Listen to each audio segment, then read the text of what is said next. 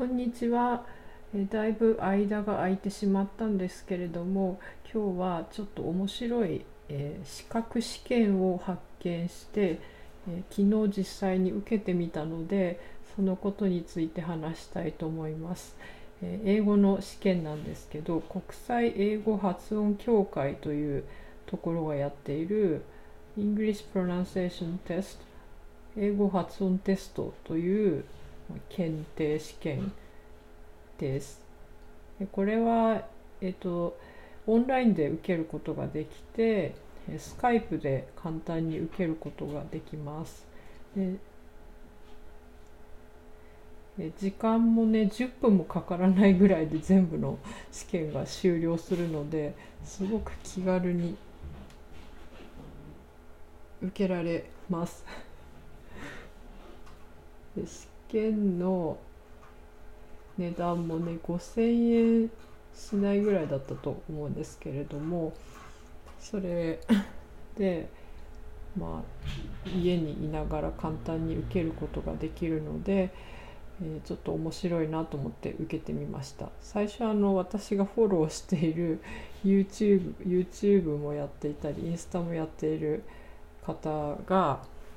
このテストを受けたっていうふうに紹介していてで面白そうだなと思って私も受けることにしましたで試験内容は、えーとまあ、2種類あるんですけど一つはその標準的なその英語発音テストでちょっとそれが難しいっていう方は、えーと、ベーシックっていう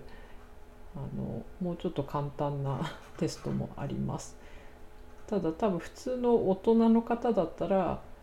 普通の英語発音テストを受ける人が多いと思います。ベーシックは多分主に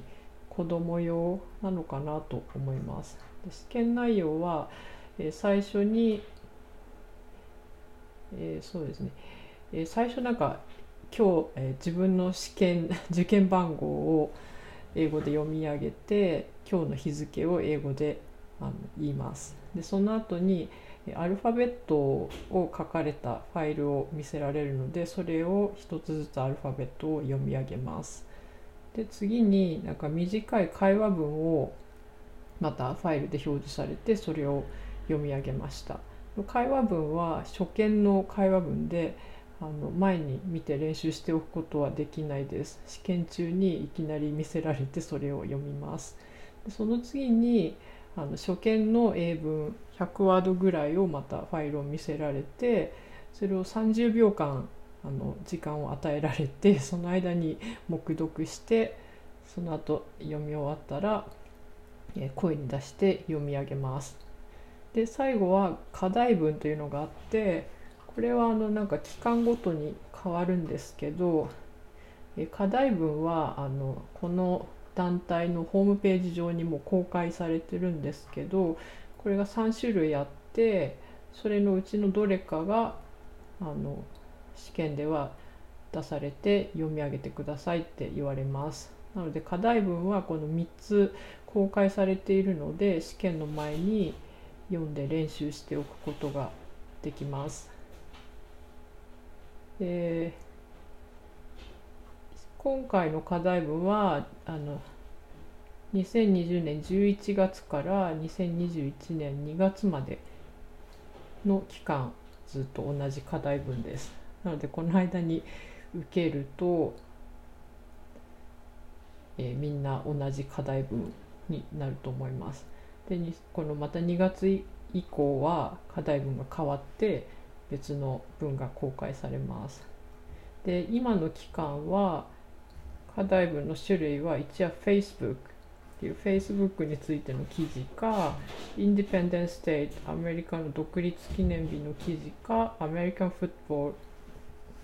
ルアメリカアメリカンフットボールの記事か3種類あります。なので私はこれを毎日全部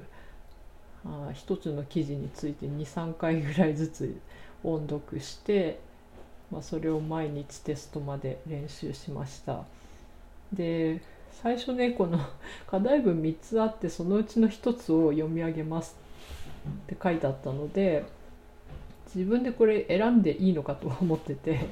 あの一番興味があるアメリカンフットボールの課題文だけ練習してたんですけど あの受験者が選べるわけじゃなくて試験の時に向こうが1つ選んでこれを読んでくださいってしてしてくるのに途中で気づいてなのであ3つ全部練習しとかなきゃダメじゃんと思って途中から3つ全部練習し始めました。で最初そのアメリカンフットボールを読もうと思ってたのであのこれだけしか練習してなかったんですけどその時に私は愛登記で毎週あのイギリス人の先生からレッスン受けてるんですけどその人に頼んであの私が読み上げてその発音がどうだったか聞いて何か気になることがあったら教えてくださいっていうふうに頼んでそういうレッスンをしてもらいました。ですごいいろいろ細かいことも気づいてくれてあと音読する時のコツとかも教えてくれてすごいためになりました。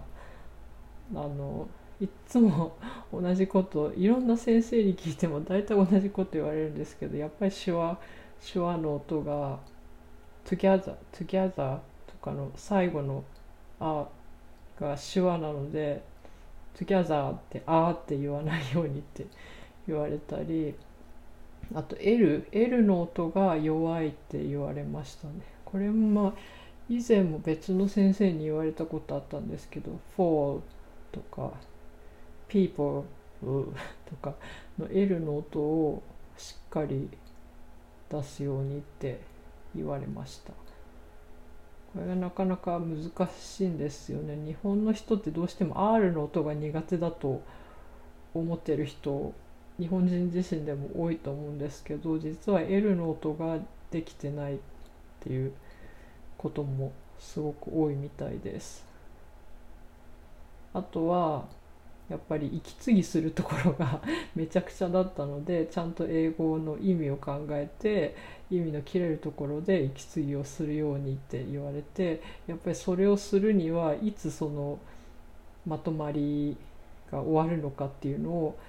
前もってあの気づいておかないとできないのでやっぱ音読する時は読みながらちょっと先を目で追って心の中ではちょっと先を読んでおくようにって言われましたね。これ難しいすごい難しいなと思いましたでもそれを教えてもらったのであの初見の文もちょっと先を見ながら読むようにしたらあのまあまあつっかえるのもマシになったかなと思いましたなのでやっぱり先生にチェックしてもらってすごく良かったです。であとやったのはその毎日23回記事読んで練習してあとまあ iPhone で自分の読み上げたのを最後に録音してそれを聞いてちゃんとクリアに発音できてるのかっていうのも毎日チェックしていました。ね、録音したのがいっぱい残ってるのでこのねレディオトークにそれをアップできたらいいんですけど録音したものをここに載せる方法がない。ちょっとわからないので今できないんですけど3種類毎日 録音したものがたくさんあります。あと初見文もあるのでそれの練習としては DMM のデイリーニュースっていう、まあ、ちょっと簡単な英語で書かれたニュースの記事があるんですけどそれをいつも適当な記事を選んで簡単すぎてもちょっとダメなのでアドバンスかプロフィシエントっていうレベルの記事を選んでそれを100ワードをまあどっかワードとかにペーストして100ワード分を準備してでタイマーで30秒間測ってそれを黙読してそれが終わったら初見で音読するっていうのをこれも毎日練習しました。うん。そうですね。まあだからテストまでにやれることはまあ自分では全てやったと思うんですけど結果はまだ昨日受けたんで通常だったら2週間ぐらい経ったら結果来るらしいんですけどちょっとお正月が入っちゃうのでもうちょっとかかるらしいんですけどあもう何点取れるか全然わからないです。あこれはあの合格不合格ではなくて点数で出ます。なので、満点が100点でえっと、86点以上かな。86点以上だと今度英語の発音を教えるための資格を取るためのなんかコースに進めるのかな。なんかよくわからないけど何かあるらしいです。まあ私は別に英語を教えてもいないのでそこまでする気はないんですけど、まあ、何点取れるかっていう興味があって受けてみました。あとあとその、えーと、発音のアクセント要するに鉛なんですけどそれは特定のあの地域のアクセントでなければいけないっていうことはないってどっかに書いてあったんですけどなのでそれはどういうことかというとアメリカ英語の発音じゃなくてもいいですっていうことでしたね。あこれだ。特定地域のアクセントかっこアメリカ英語などに限定せずいかに多くの聞き手にとって分かりやすく自然に発話されているかをチェックされるって書いてありました。なので私はもうイギリス英語で受けました。私の発音がイギリス英語と言えるかどうかわからないんですけど多分みんなアメリカ英語で受ける方が多いのかなと思うんですけどあの普段からイギリス英語の練習してるのでイギリス英語で受けました。